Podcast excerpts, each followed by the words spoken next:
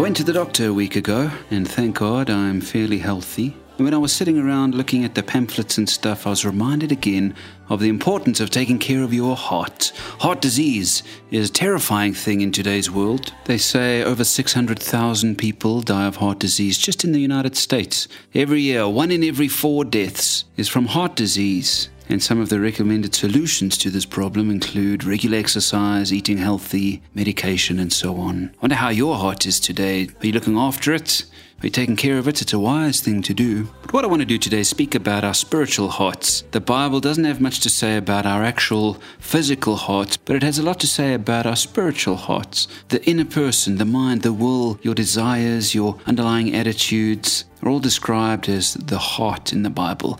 The Psalms often talk about praising God with all of our hearts, and God would often instruct his people to serve them with all of their hearts. Jesus himself said, Love the Lord your God with all your heart. God called David a man after his own heart. What a compliment that is. But when David messed up, when he sinned, he asked God to create a clean heart in him. You see, just as many of us mess up our physical hearts by eating badly and by not exercising, so many of us mess up our spiritual hearts by doing the same thing. We fill it with bad stuff, we don't exercise it in godly things, and we end up with unhealthy hearts, hearts that need healing. In fact, Jeremiah the prophet said this in the Old Testament, Jeremiah 17, verse 9 The heart is deceitful above all things and desperately sick. Who can understand it?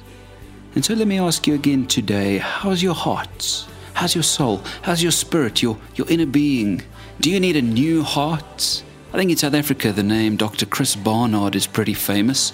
He performed the world's first successful heart surgery in 1967. A man with a heart condition came in and needed a new heart, and he received the heart of a young woman who died the day before in a car crash. She had serious brain damage, but her heart was fine, and so they did a switch. He got her heart. Amazing.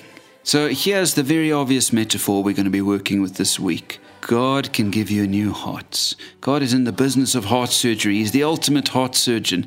He can take our hearts, messed up, sick, struggling, and give us a new heart. Hear these words from the prophet Ezekiel about the new life God would give his people when they met Jesus. He writes this in chapter 11, verse 19 I will give them an undivided heart and put a new spirit in them. I will remove from them their heart of stone and give them a heart of flesh. Yes, friends, our hearts, which are desperately sick, as Jeremiah put it, can be changed when we come to faith in Christ, when we come under the knife of Jesus, so to speak. And so, as we start the week, here's the question Are you going to give your heart to Jesus? Are you going to come with your sick, desperate heart and let Him, the great surgeon, Take out your heart of stone and give you a heart of flesh and love. He is willing to give you a new heart if you come to Him today.